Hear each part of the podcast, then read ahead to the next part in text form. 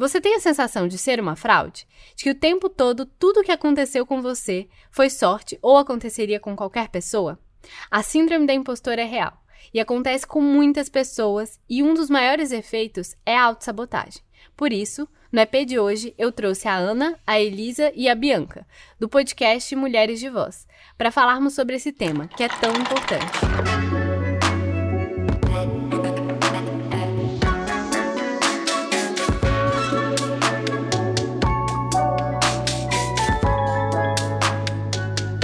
Olá, meus amores! Hoje eu tô aqui com as maravilhosas do podcast Mulher de Voz, que inclusive eu tive um super prazer de participar. Se vocês forem no podcast delas, você vai me ouvir lá também falando sobre vulnerabilidade, falando sobre vários assuntos que a gente ama aqui neste podcast. E hoje eu trouxe elas pra gente falar sobre um tema que também faz parte de mim, que é algo que eu falei já em alguns momentos com vocês, que é sobre a síndrome da impostora, né? Que é uma coisa que atravessa muitas mulheres e muitos homens, né? Muitas pessoas vivem e já viveram e experienciaram a síndrome da impostora pelo menos uma vez, e às vezes você nem tá sabendo o que é. Então, vamos ouvir e vamos entender direitinho, pega caneta, pega papel, porque tem sempre dica boa aqui nesse podcast. Antes de tudo, meninas, se apresentem, por favor. Olá, pessoal. Meu nome é Bianca, é, sou psicóloga, já trabalhei né, como psicóloga desde 2018 e, enfim, acho que é isso. Assim, depois fui entrando nas redes sociais, fui criando, desenvolvendo, construindo a minha equipe, que são as meninas que estão aqui comigo. E aí, no meio disso, veio o podcast que eu amo escutar, que eu amo consumir, e aí desenvolvi o meu, que é o Mulher de Voz, e trouxe as meninas para estarem comigo lado a lado agora, para a gente cada vez dar mais vozes para esses assuntos que são tão importantes das nossas vivências femininas. Ei, gente, meu nome é Carol, sou estagiária da Bia, estudante de psicologia. Estou já aqui no meu sexto semestre, ainda meio início, meio meio, meu final, não tô perdida aqui, mas já estou adorando aprender um pouquinho mais sobre essas vivências femininas. Inclusive foi com o podcast da Bia que eu comecei a ter o hábito de ouvir podcasts, porque assim, foi um mundo que se abriu de, olha, eu posso me conectar com outras vivências aqui ouvindo alguém conversar sobre isso. Então, estou bem feliz de estar aqui, já estou animada para a gente conversar um pouquinho mais. Ei, pessoal, eu sou Elisa, também estagiária da Bia, faço parte da equipe Psis de Voz. É um prazer estar aqui com a Bruna. Foi um prazer estar com ela no podcast Mulher de Voz. Tenho certeza que essa conversa vai ser incrível também. Espero que vocês gostem. É um assunto que todos nós gostamos, então tenho certeza que só vai ter coisa para agregar aqui. Com certeza, gente. Eu tô muito, muito feliz de vocês participarem. E pra gente já começar, né, eu acho que a gente pode conceituar, para quem não conhece um pouco mais, sobre o que é a síndrome da impostora. Eu vou deixar a Bia falar porque como ela é psicóloga, talvez ela tra traga pra gente um, uma visão um pouco mais do todo, assim, do que, que significa essa síndrome da impostura, que muita gente fala. E também o porquê que a gente geralmente fala no feminino, né? Porque talvez é algo que tá mais imerso na vida de mulheres do que de homens. Exatamente, assim, a gente como, como mulheres acaba vivenciando muito mais essa questão da síndrome da impostora, que é importante a gente né, lembrar que não está em nenhum CID, nenhum é, DSM, então em nenhum manual de diagnóstico, mas que é algo sim que é vivido e que foi sendo desenvolvido e nomeado, é, né, acho que, que criado para a gente colocar nome em coisas que compartilhamos como seres humanos. E lá atrás, assim, foram dois é, pesquisadores que estavam fazendo é, alguns estudos e foram, a partir daquela primeira amostra das pessoas que eles foram fazendo no primeiro estudo deles, percebendo que nós, como mulheres, sentíamos muito mais do que os homens essa síndrome da impostora. Então, eu gosto de colocar sempre síndrome da impostora e não síndrome do impostor, porque eu acho que é bem significativo para a gente como mulher. E isso a gente tem que entender que não é algo biológico, né? Então, não é algo que a gente nasça assim. É algo que socialmente a gente vai aprendendo. E o que é síndrome da impostora?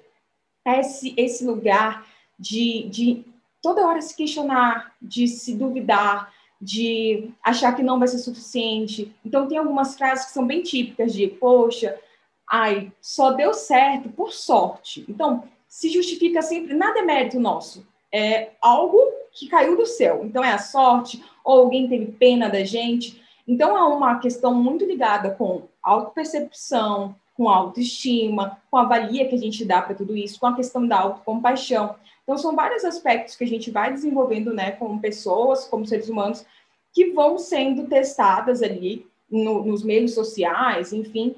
E quando a gente vê, a gente acha que tudo que a gente faz não é suficiente, ou que em algum momento vão falar, vão descobrir que a gente estava mentindo, que a gente é uma farsa, que o que a gente estava fazendo ali vai ser realmente não é lá essas coisas. Então é sempre um desmérito, né? Eu acho que está realmente ligado muito a essa questão da autoestima. Muito ligada à questão da autoestima. Inclusive, é, a primeira vez que eu ouvi falar sobre essa síndrome da impostora, eu não sabia. Eu, eu tava tão assim, no momento impostora da minha vida que eu olhei e falei: não, nem isso aí eu tenho, porque eu não tenho nem sucesso para ter isso, né? Porque as pessoas às vezes remetem a síndrome da impostura a um lugar de sucesso, um lugar que você precisa praticamente fracassar algo muito importante, né?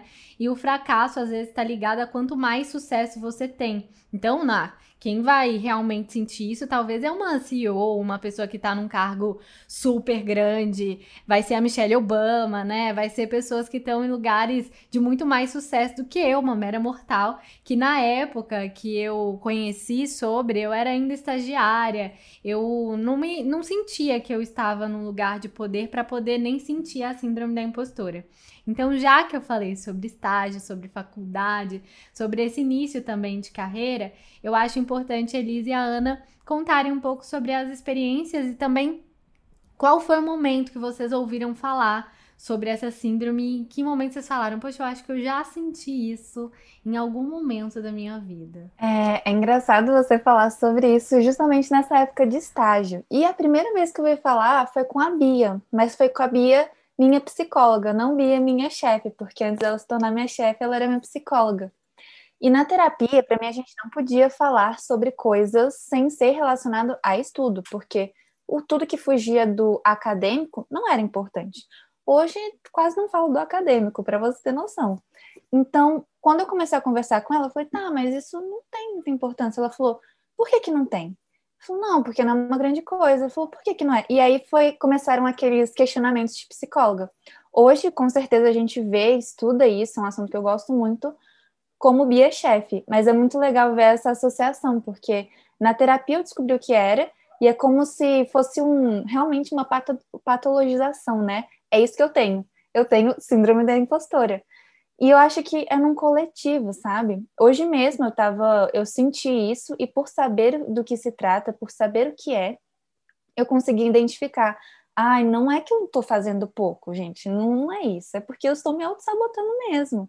Então é legal a gente entender o que é e conseguir enxergar onde se aplica na nossa vida, porque não adianta a gente só saber o teórico.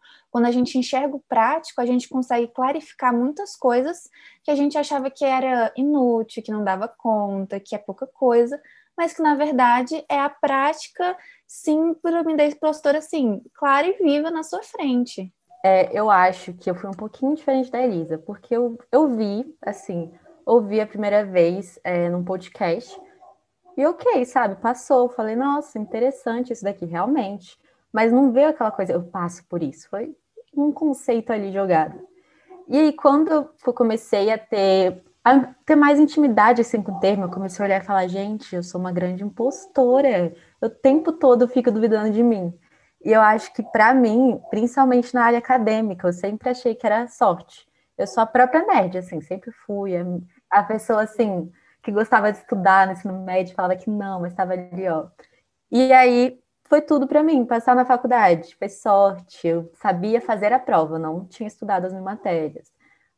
Sei lá, um projeto de pesquisa ser selecionado, foi sorte, o orientador que fez tudo não fiz nada. E aí eu comecei a ver que eu não sentia que nenhuma das minhas conquistas eram minhas. Era sempre sorte e na área relacional era sempre educação, tipo, né? A pessoa não é legal com você porque você realmente é uma pessoa inteligente, interessante. Não, é porque ela é educada e as pessoas educadas têm que aturar as outras, né? Então eu percebi que eu não aceitava nada como meu. Era sempre sorte ou eu não merecia aquilo. E é importante você falar também sobre a área pessoal, né? Porque isso não reflete só na área profissional. Eu sei de pessoas. Eu fiz um vídeo pro IGTV uma vez e aí muitas pessoas me mandaram várias mensagens. E tinha gente que me mandou mensagem falando Nossa, eu acho que eu sinto isso no meu relacionamento. Eu sinto que em algum momento meu namorado vai perceber que eu sou uma fraude, que ele não me ama, de que tudo aquilo que ele idealiza sobre mim, que ele fala assim, ah, você é maravilhosa, você é isso, você é aquilo, ele simplesmente vai acordar um dia, vai tirar o óculos, assim, vai colocar um óculos e vai falar: Não, realmente, você é uma, uma. Tudo isso que eu achava que você era é mentira, né? Porque eu acho que parte muito de um lugar de, idealiza... de, de idealização, tanto do outro quanto da gente mesmo. Então, quantas vezes alguém não elogia o seu trabalho, não fala assim, nossa, que incrível isso que você faz, ou que boa que você é, que inteligente que você é, e você não se reconhece, né? Você olha e fala, não, isso aí eu não sou, isso aí é sorte, isso aí é outra coisa, é algo divino, né? A gente tem muito de levar para esses lugares. E como que vocês sentem que é, esse, esse lugar atinge mais em vocês? É na área profissional, na área pessoal? E como que vocês sentem que são esses gatilhos que vão acontecendo no dia a dia? Bia, você não contou ainda, mas pode contar também, assim, momentos que você viveu é, e que você percebeu, né? Essa síndrome da, da impostora agindo na sua vida. Eu achei bacana que vocês trouxeram, assim, acho que as duas. Porque quando a gente, vai fazer essas pesquisas, esses estudos, né? A gente coloca as justificativas do porquê a gente tem que fazer e tudo mais. E quando esses autores fizeram essa justificativa do porquê estudar sobre a síndrome impostora, eles falaram dois pontos que vocês falaram exatamente aqui, assim, como exemplos. Que um é não poder comemorar e usufruir das coisas que a gente conquista. E aí, eu trazendo para minha vivência, assim, eu percebo que é muito isso, assim.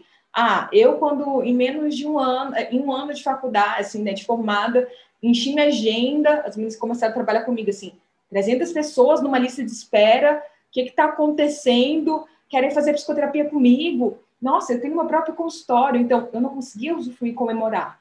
Era, não, tá errado, foi sorte. Quando me chamaram também para fazer um podcast com a Dora Figueiredo, falou assim: não, gente, alguma coisa aconteceu de errado. Manuela Xavier me indicou, tá errado isso aqui, o que está acontecendo? Então, tá, tinha algo ali que eu não podia comemorar, eu tinha que ficar preocupada, na verdade. E a outra coisa é exatamente essa coisa de deixamos de viver muitas, muitos momentos, muitos eventos, é, muitas experiências que seriam legais. Foi o que a Elisa trouxe, né? Nossa, relações, eu posso falar sobre isso? Não sei. E, e eu acho que é muito esse lugar que a gente vai se podando, porque será que cabe? Será que é interessante? Eu estou sempre nessa luta de tentar me provar, isso aqui é o mínimo, né? Então, eu acho que isso também acontece, aconteceu muito na minha experiência, assim, eu fui vendo que várias vezes eu ia falando, não, até disse no podcast que eu falei assim, eu quase desisti da viagem. Eu falei, não, melhor não. Porque eu sei que eu não sou boa, alguma coisa aconteceu e foi sorte isso. Então, acho que tem esses dois pontos que a gente acaba vivendo bastante, né? Não comemorar ou acabar se deixando de viver coisas pelo medo. Nossa, super. E eu sou a rainha de deixar de viver alguma coisa por causa de medo. De falar assim, ai, eu não sou boa o suficiente. Teve uma vez, gente, olha o nível. Eu tava na faculdade ainda. E eu tinha. Eu, eu fiz um. Na época, né, eu estudava direito. E aí eu tive um júri simulado na faculdade. E aí eu falei assim, gente, tô no oitavo período, eu preciso me jogar no mundo e eu vou aceitar esse desafio. E eu ia ser a defesa de um caso concreto, né, que a gente ia estudar lá na faculdade para fazer esse júri simulado. Aí lá vai a Bruna que morre de vergonha, que tava morrendo de vergonha de falar em público, falar para uma sala inteira de um monte de gente que eu nem reconheço, nem sei quem era, e a gente ia disputar uma sala com a outra. Então tinha gente de outra sala, gente que eu nunca tinha visto, então aquilo foi me consumindo. Mas beleza, a impostora que tava aqui dentro de mim, falando o tempo todo: você não vai dar conta, você vai passar vergonha, as pessoas vão rir de sua cara, você, isso aí que você tá achando que você sabe, que você pode, fraude. As pessoas vão descobrir isso. Você vai estar tá lá no meio do negócio falando horrores, gritando, e as pessoas vão descobrir que você tá falando merda. E aí eu fiquei, né? Naquela sensação de que em algum momento tudo ia dar errado. E isso assim, gente, eu tinha estudado, eu estudava tipo o tempo todo esse caso. Eu tinha lido todas as páginas do processo, era um processo real, então eu lia tudo. Eu marcava com marca-texto, eu marcava com Tava tudo certinho, sabia tudo, gente, número de página decorada. E mesmo assim, eu não me sentia confiante o suficiente para conseguir é, fazer. Aí, beleza, tive que fazer Mas eu fiz com. É como se meu corpo estivesse sendo estraçalhado enquanto eu, enquanto eu fazia, enquanto eu tava ali discursando no meio das pessoas e tudo mais. Chegou no final, as pessoas é, tinham que selecionar alguém que foi o melhor orador. E eu ganhei como a melhor oradora. E quando eu ganhei, eu fiquei sem comemorar, eu fiquei parada, olhando para as pessoas, tipo, por que, que alguém me escolheu? Não, não tem como ter me escolhido, sabe? Era como se o meu trabalho. Que aquilo ali foi uma sorte, foi porque as pessoas foram com a minha cara. Porque eu comecei a buscar inúmeras justificativas do porquê que as pessoas poderiam ter me escolhido. E assim, vários outros momentos da vida, né? O podcast mesmo eu custei para dar o primeiro passo, porque foram tantas autossabotagens ao longo do processo que eu já tinha tudo nas mãos. Eu tinha um microfone para gravar, o gravador para gravar, eu tinha tempo, eu tinha tudo ao meu dispor para conseguir dar o primeiro passo. Mas era uma dificuldade tremenda conseguir dar o primeiro passo, porque eu ia me sabotando em todos os momentos. Então, alguma coisa deu muito certo? É agora que é a hora de dar play e começar a gravar? Ah, não, mas isso aqui tá errado, isso aqui não tá tão bom.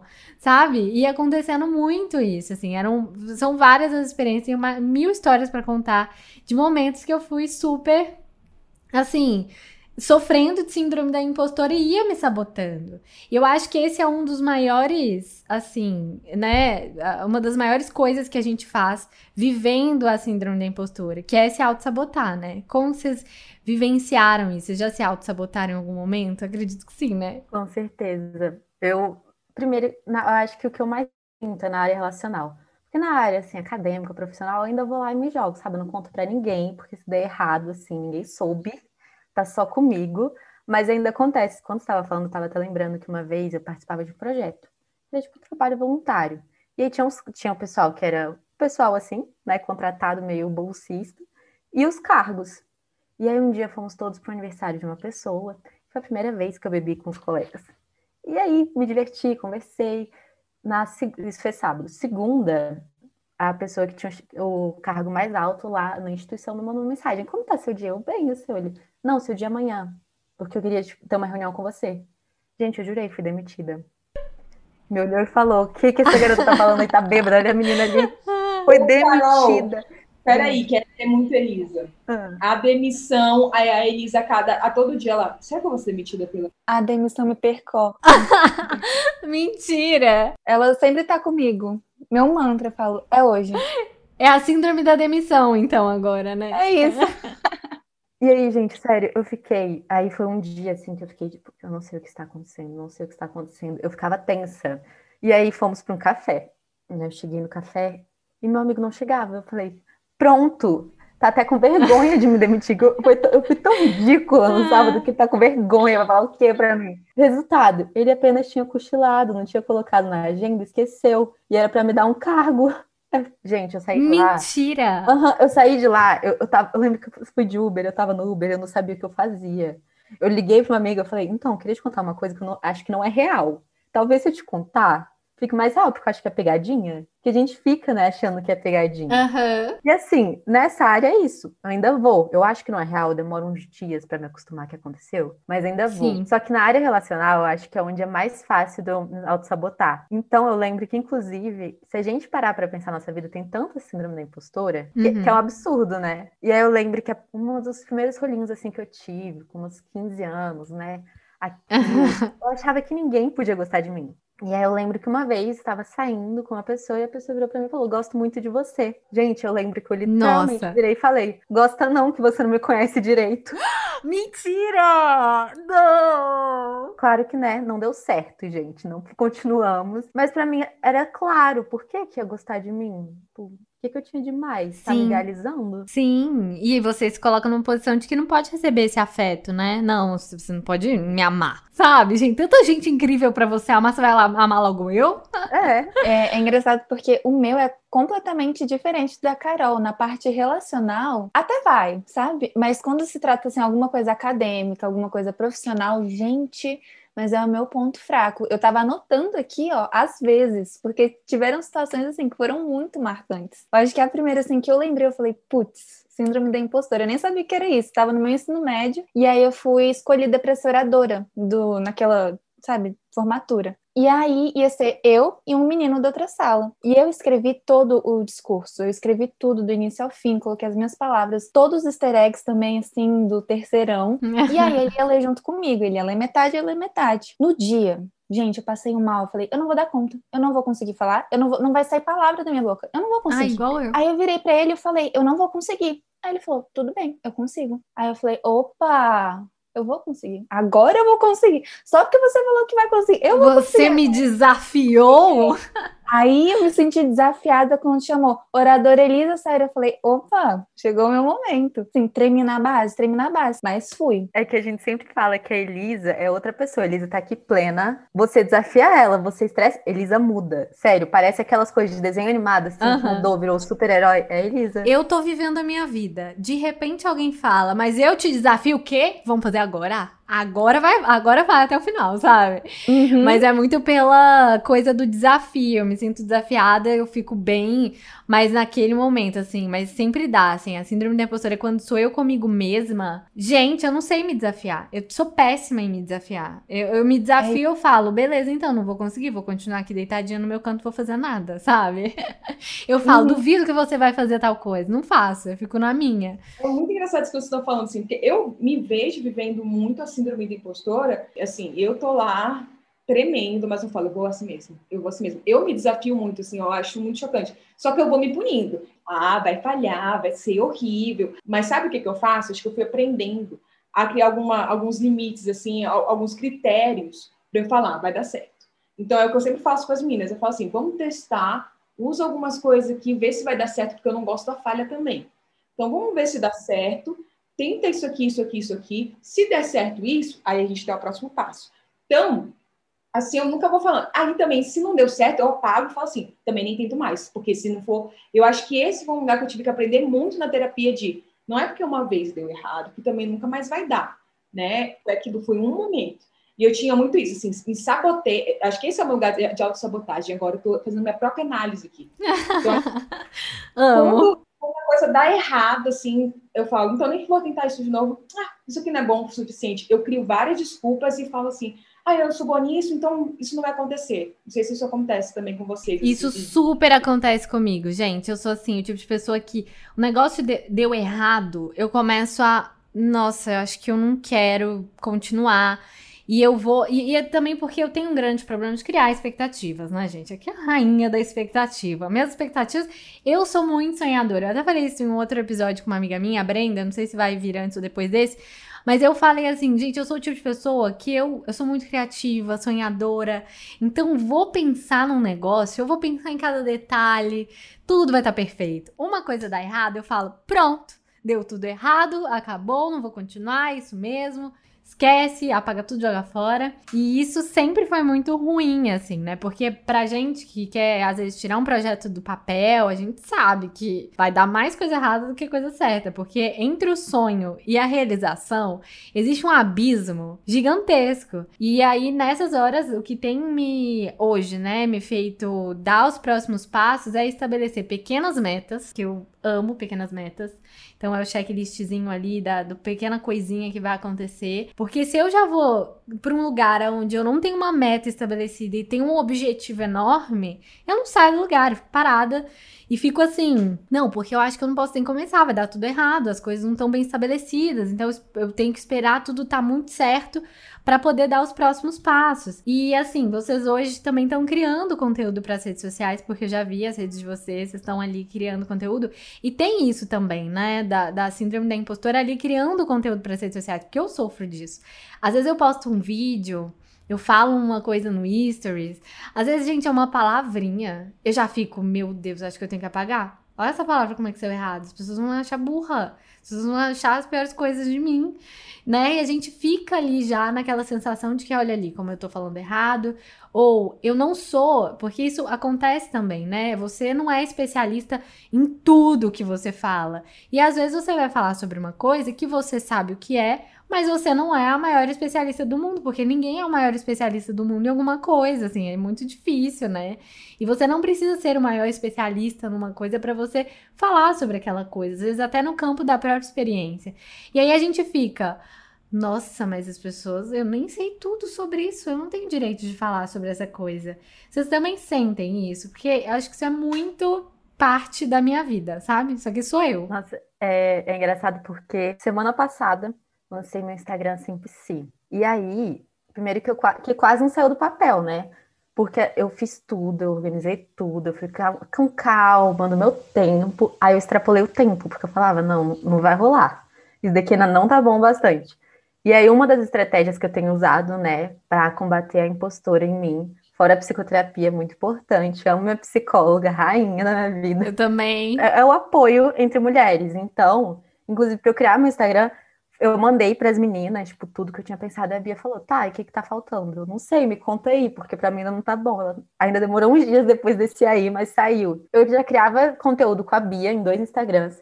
Eu já tinha sido colunista de um blog que também fazia texto no Instagram. Então eu já tinha feito parte de três plataformas. E eu não sentia que eu era capaz. Então, no primeiro dia, a primeira vez que eu fui responder uma caixinha de perguntas, eu falei, gente, se as pessoas vão olhar aqui e falar, essa menina aqui, ó, o único é. conteúdo dela é ser estagiária da Bia, de resto, tá bom. Sim, ai, gente, você me define. E aí, é, eu acho que o Instagram é muita vulnerabilidade, né? Porque aí a gente começa, e aí é um post ainda vai. Você faz o post, você estuda, você lê cada vírgula. Muitas vezes ainda vai ter um, alguma coisa escrita errado, mas você vai.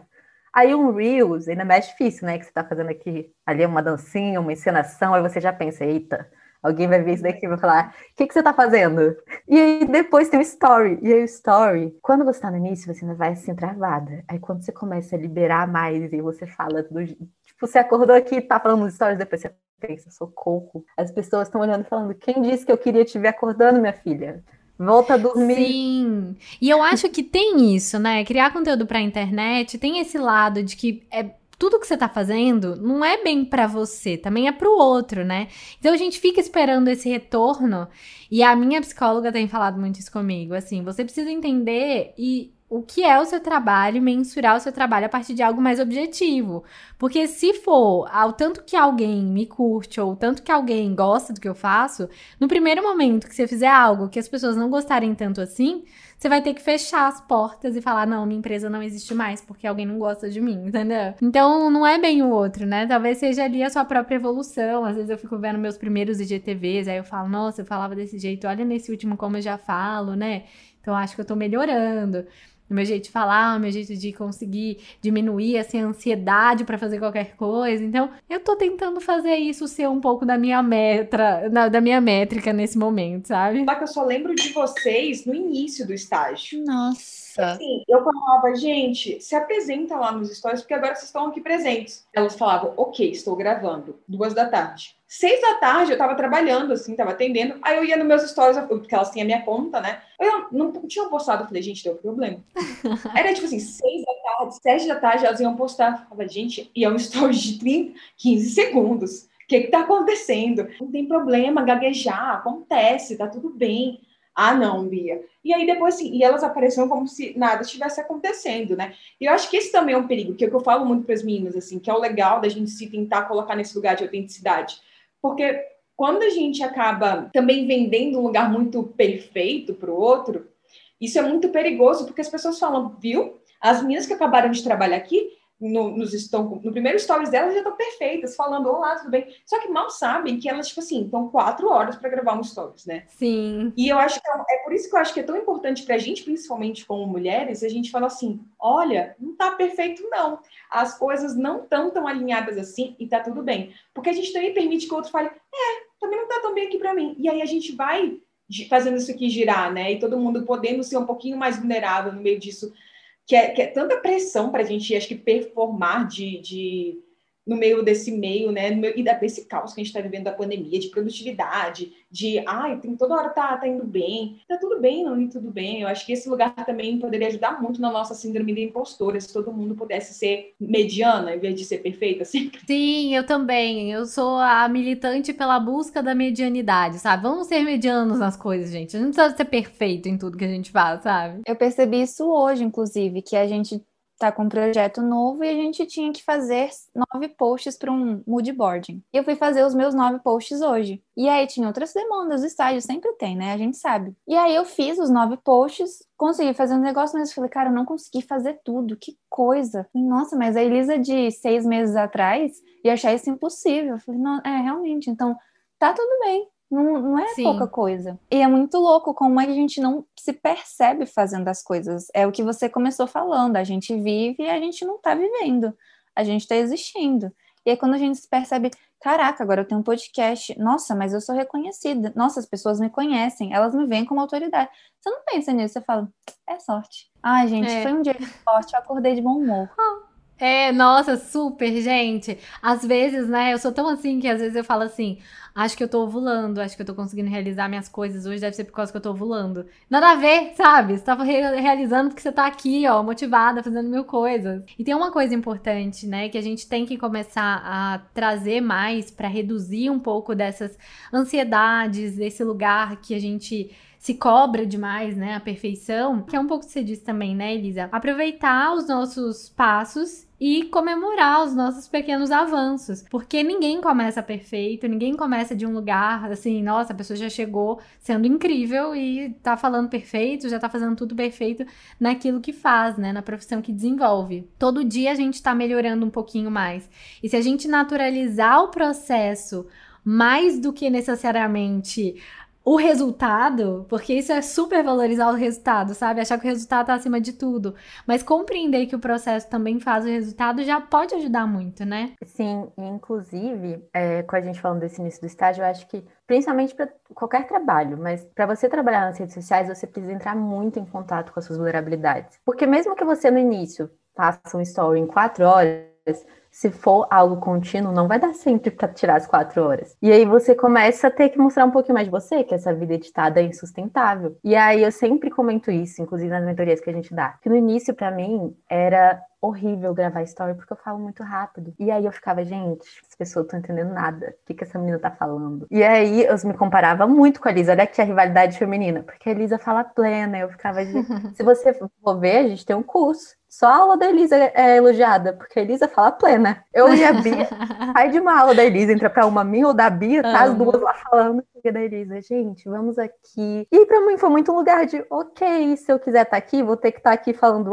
falando rápido, porque não vai dar pra mudar. Então, acho que é um espaço também da gente ir entrando em contato com a nossa própria vulnerabilidade, aceitando algumas partezinhas da gente que não dá para editar o tempo todo e nem é saudável a gente ficar editando o tempo todo. Isso que você falou de rivalidade feminina também acaba que já liga a síndrome da impostora, porque quando é com mulher, o negócio é mais embaixo, sabe? A gente fala, é realmente mulher, não sei o quê. Ontem mesmo aconteceu, a gente tava falando no stories do Psi de Voz, e aí eu postei uma caixinha no final de semana para as pessoas me recomendarem filmes. E aí uma menina foi lá e comentou: Ah, você não tem Instagram pessoal, não? Aí eu falei: Caraca, ela não quer que eu pergunte aqui. Tipo assim, nossa, por que, que você tá perguntando uma coisa dessa aqui? Aí eu virei até pro, pro Matheus, que é meu namorado, e falei: Ela tá me tirando. Eu tenho certeza. Aí eu falei: Tenho sim. Aí ela falou: Ah, qual que é? Você não pode falar por conta, você não pode divulgar? Aí eu mandei. Aí ela, ah, já tô te seguindo. Eu falei, meu Deus, a menina não tava me tirando. Tá Ai, que vergonha. A gente aumenta muito as coisas também. E tem uma coisa muito importante, né? Que eu acho que reforça muito é essa síndrome da impostora, que é ambientes extremamente competitivos. Eles com certeza vão fazer a gente se sentir mais fracassada, mais impostora, mais uma fraude. É, a universidade pode ser, às vezes, uma empresa que você está tra trabalhando, o chefe que você tem, que às vezes a pessoa que, com quem você trabalha, que é superior a você, instiga a competição, porque às vezes entende que é na competição que as pessoas vão querer crescer e vão querer entregar mais. Então, eu acho muito interessante a gente também trazer esse ponto, assim, do lugar, do ambiente que você está e como a gente pode diminuir esses gatilhos que nos atravessam e faz a gente sentir muito pior, porque eu já tive momentos que foram muito sofríveis.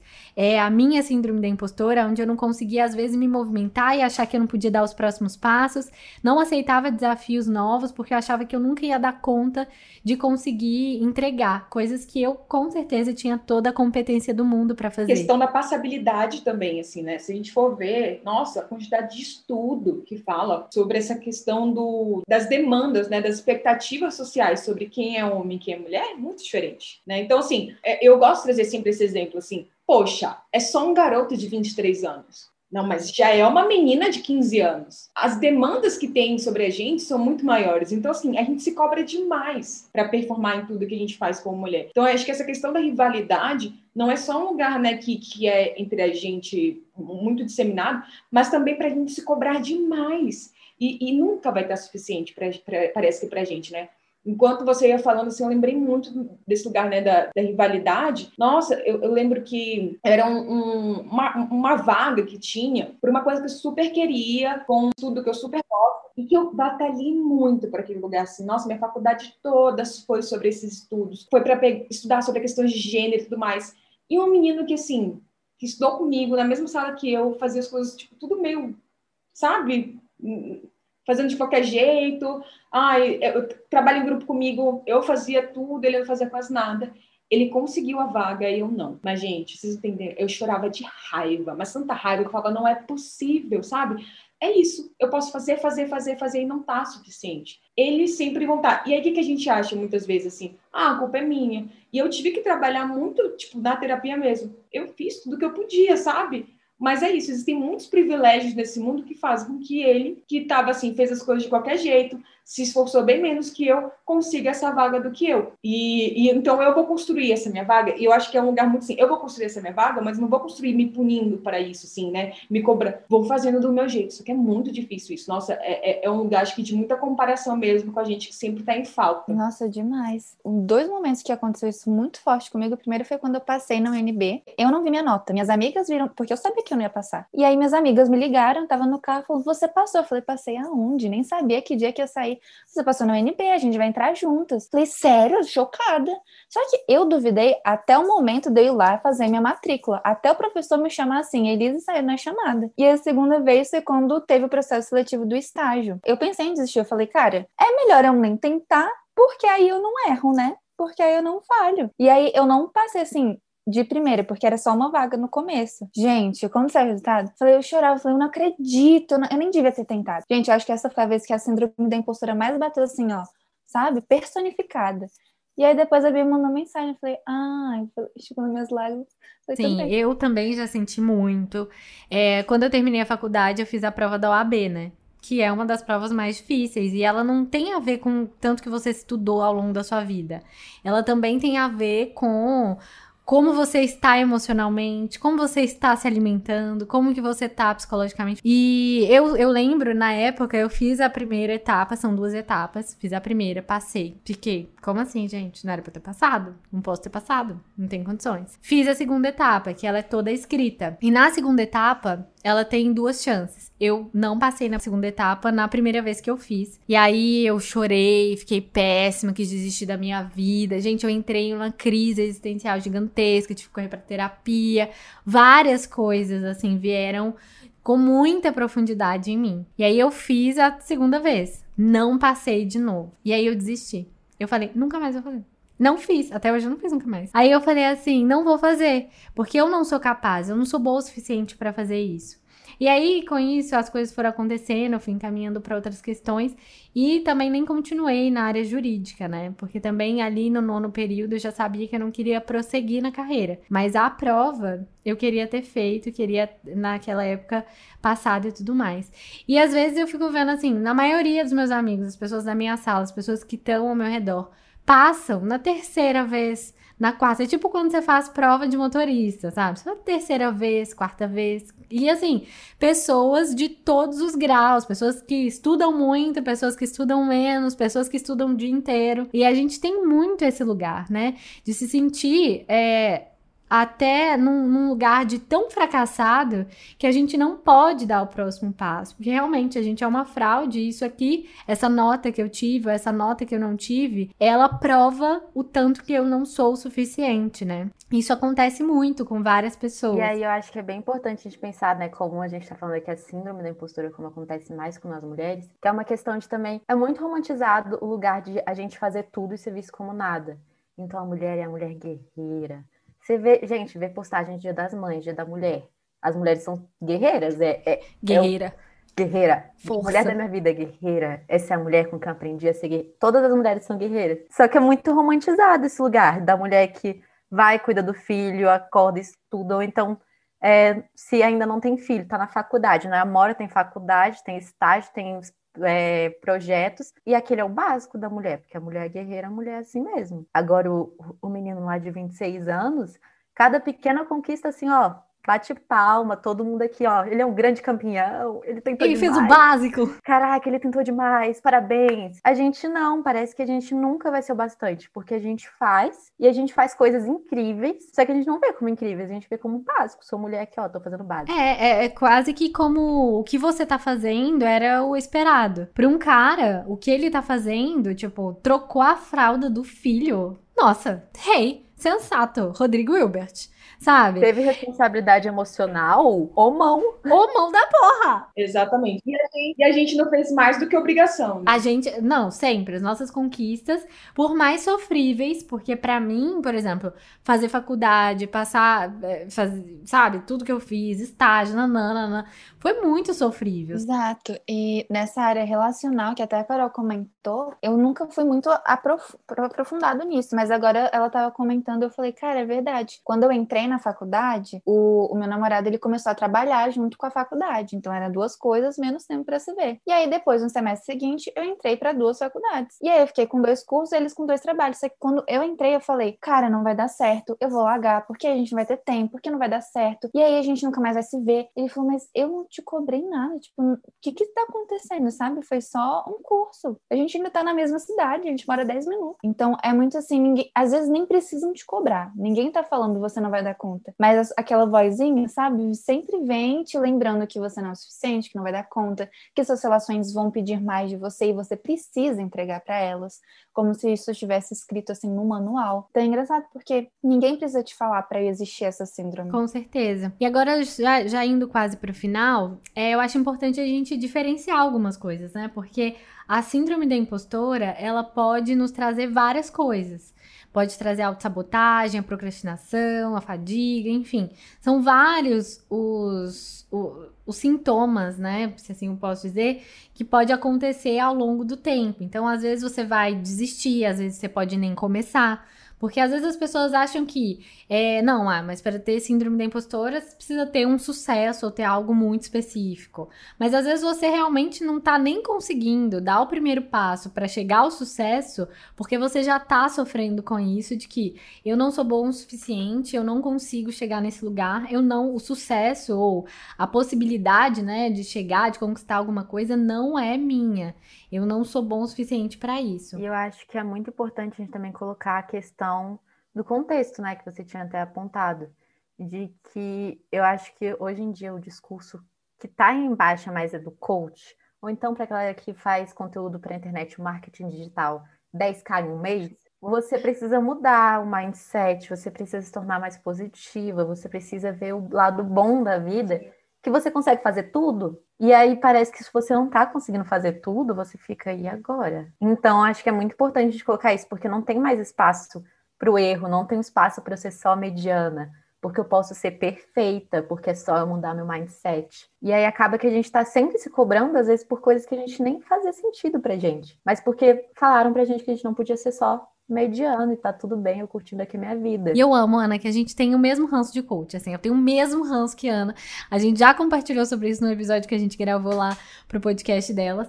Que é isso, gente, é, é, é tudo, parece até muito fácil, só que sem levar em consideração trajetória de vida, sem levar em consideração o dinheiro que talvez alguém tenha e outras pessoas não têm na conta, sem levar em, em consideração todas as questões de classe, de raça, de etnia, enfim, que fazem com que talvez você não chegue em alguns lugares da mesma forma que o homem branco cis hétero, topo da pirâmide, milionário, que já tá lá vendendo os cursos dele a milhões de reais, entendeu? Assim, a gente tem que conseguir, é, e aí é muito importante, para mim tem sido um exercício importante, entender os meus processos, os meus caminhos, de onde eu vim, para onde eu quero ir e como que eu quero chegar. Naturalizar que os processos são individuais que o meu processo vai ser diferente de vocês, porque cada uma aqui tem uma história, uma dificuldade, um, um contexto, um, uma questão específica na vida. E que vai ser diferente de quem tá nos ouvindo, sabe? Que não existe fórmula para nada nessa vida. A única fórmula que existe é não ter fórmula, né? Sim, eu acho que é muito isso que vocês estão trazendo de. Acho que colocar os pés no chão. Hoje a Carol mesmo fez um post sobre sobre autocompaixão, e é muito que a né, Kristen Neff fala sobre autocompaixão, eu acho que dessa humanidade compartilhada. Quando a gente começa a entender, poxa, estou dividindo isso com todo mundo, todo mundo erra, faz parte, esse lugar não é pleno, acho que torna isso muito mais justo com a gente de não tenho que dar conta de tudo, ou, nossa, mandei bem, por que outra pessoa pode mandar bem e eu não? Sabe? Por que eu trato a outra pessoa de uma forma tão carinhosa, elogio quando ela arrasa e eu não? Foi sorte. Então, acho que esse lugar de menos crítica com a gente, né, ele, ele se torna um pouquinho mais ameno, que a gente pode se tratar com mais carinho, a gente precisa fazer isso, ainda mais nisso que a gente está trazendo, né, nesse momento de tanto caos, de tantas notícias tristes. Fazer um pouco de, de, acho que ter um pouquinho de realmente amor com a gente, compaixão com a gente, não é pedir muito, não é pedir quase nada, na verdade. Acho que é, é, é mais do que justo. Maravilhosa, gente. Tô muito feliz por esse papo. Quero que, que vocês voltem várias vezes pra gente conseguir falar sobre vários outros assuntos. Vocês são muito maravilhosas. É, então, só pra gente, antes de finalizar, cada uma deixa uma dica para as pessoas aqui. Uma dica sobre o tema, uma dica de leitura, pode ser uma dica do que vocês sentem, ou pode ser um resumo do que vocês sentiram dessa conversa, enfim estão livres para deixar a dica de vocês. Ah, eu acho que eu vou começar então falando bem numa forma leve, mas às vezes está tudo bem descansar e não nesse lugar de tipo, ai, sabe, também não tenho bandeira nenhuma, não vou correr atrás dos meus sonhos. Não, você tem, mas também se permita descansar, se permita falhar, se permita nem sempre ter que mostrar para as pessoas, agradar as pessoas, ser a boazinha, ser a perfeita. A gente não vai agradar todo mundo, tá tudo bem. Espero que nesse lugar de descanso você se agrade, porque a gente está precisando se agradar cada vez mais. Então, acho que essa fica a minha dica coach do dia. A minha dica é sobre uma pergunta que eu acho que quando eu me faço, eu entendo se é a síndrome da impostura mesmo ou não, que é se você estivesse falando tudo que você fala para você, para uma amiga, você teria falado da mesma plenitude que com que você fala para você? Então, nossa, eu sou ruim, eu não vou dar conta, eu vou falhar. Você falaria isso para uma amiga? Ah, não. Então por que que são dois pesos, duas medidas? Então sempre questionar, eu faria isso com alguém que eu amo? Então por que que eu faço comigo? E a minha dica é olhar bem para as pessoas que estão na sua volta e realmente, sabe, estão lá para te apoiar. Porque eu acho que, principalmente nesse início, quando a gente está com a impostura bem forte, é muito difícil a gente olhar para nós mesmas e ver o quanto realmente estamos fazendo coisas boas e a gente não tá só deixando a vida levar. E aí, às vezes, pedir para essa pessoa, tipo, Tô desesperada, gente. Aquele áudio que você só desabafa, áudio podcast, é o que a gente precisa para alguém virar e falar: não, olha isso daqui que você fez. Porque eu acho que, principalmente nesse início, a gente precisa muito desse apoio. De alguém virar para a gente e falar: tá tudo bem, você não é tudo isso, você não é também tudo isso menos que você acha. Isso aqui que você é, essa é a forma que eu te vejo. E aí a gente conseguir pegar um pouquinho desse olhar mais carinhoso e olhar para nós mesmos e falar: olha, realmente, eu, sou até ok. Ai, vocês são muito maravilhosas, de verdade. Eu vou deixar uma dica também, que eu acho que eu já disse no episódio, mas é algo que eu tô praticando e tá me ajudando muito, que é isso, olhar para os meus passos, olhar para minha individualidade, respeitar a minha história. Eu acho que a nossa história é algo que a gente precisa contar pra gente, contar pro próximo, contar para as pessoas ao nosso redor, sabe? Eu recomendo todo mundo sempre contar a sua própria história, porque ali a gente vê as nossas nuances, as nossas individualidades. Eu acho muito importante cada um ter a sua trajetória muito respeitada porque é a partir dela que a gente se constitui, que a gente consegue entender aonde a gente vai e quanto os nossos passos também são valorosos. Porque só a gente sabe quem a gente é, de onde a gente veio, para onde a gente quer ir. E os nossos caminhos podem sempre estar tá mudando, né? Então só a gente vai ter mais certeza disso. E eu tô muito feliz com esse episódio. Espero que vocês voltem sempre. Ai, gente, muito obrigada, assim, né? Esse papo foi muito bom. É, vocês podem nos acompanhar de modo geral no Psis de Voz, mas também, assim, individualmente, cada uma de nós, vamos começar com o meu, que é o arroba psi.bianca. Gente, também adorei esse papo, podia falar horas. Acho que quando a gente se junta assim, a gente fala demais. Mas muito obrigada pelo convite. Chama sempre a gente gente, que foi incrível. E o meu Instagram recém-criado, gente, é psi.carolmenezes. Me sigam lá, vou adorar conversar com vocês mais sobre isso. Eu amei, Bruna. Sempre é um prazer estar com você. Você tem uma vibe muito leve. Amei mesmo. Meu Instagram Futuro Instagram PC é pc.elissayuri, que o meu é só Elissayuri, tá pra lançar. Maravilhosa, maravilhosa, eu adorei, Bruna, de verdade, obrigada. É isso, um beijo para vocês e tchauzinho. Toda segunda-feira a gente tem episódio novo.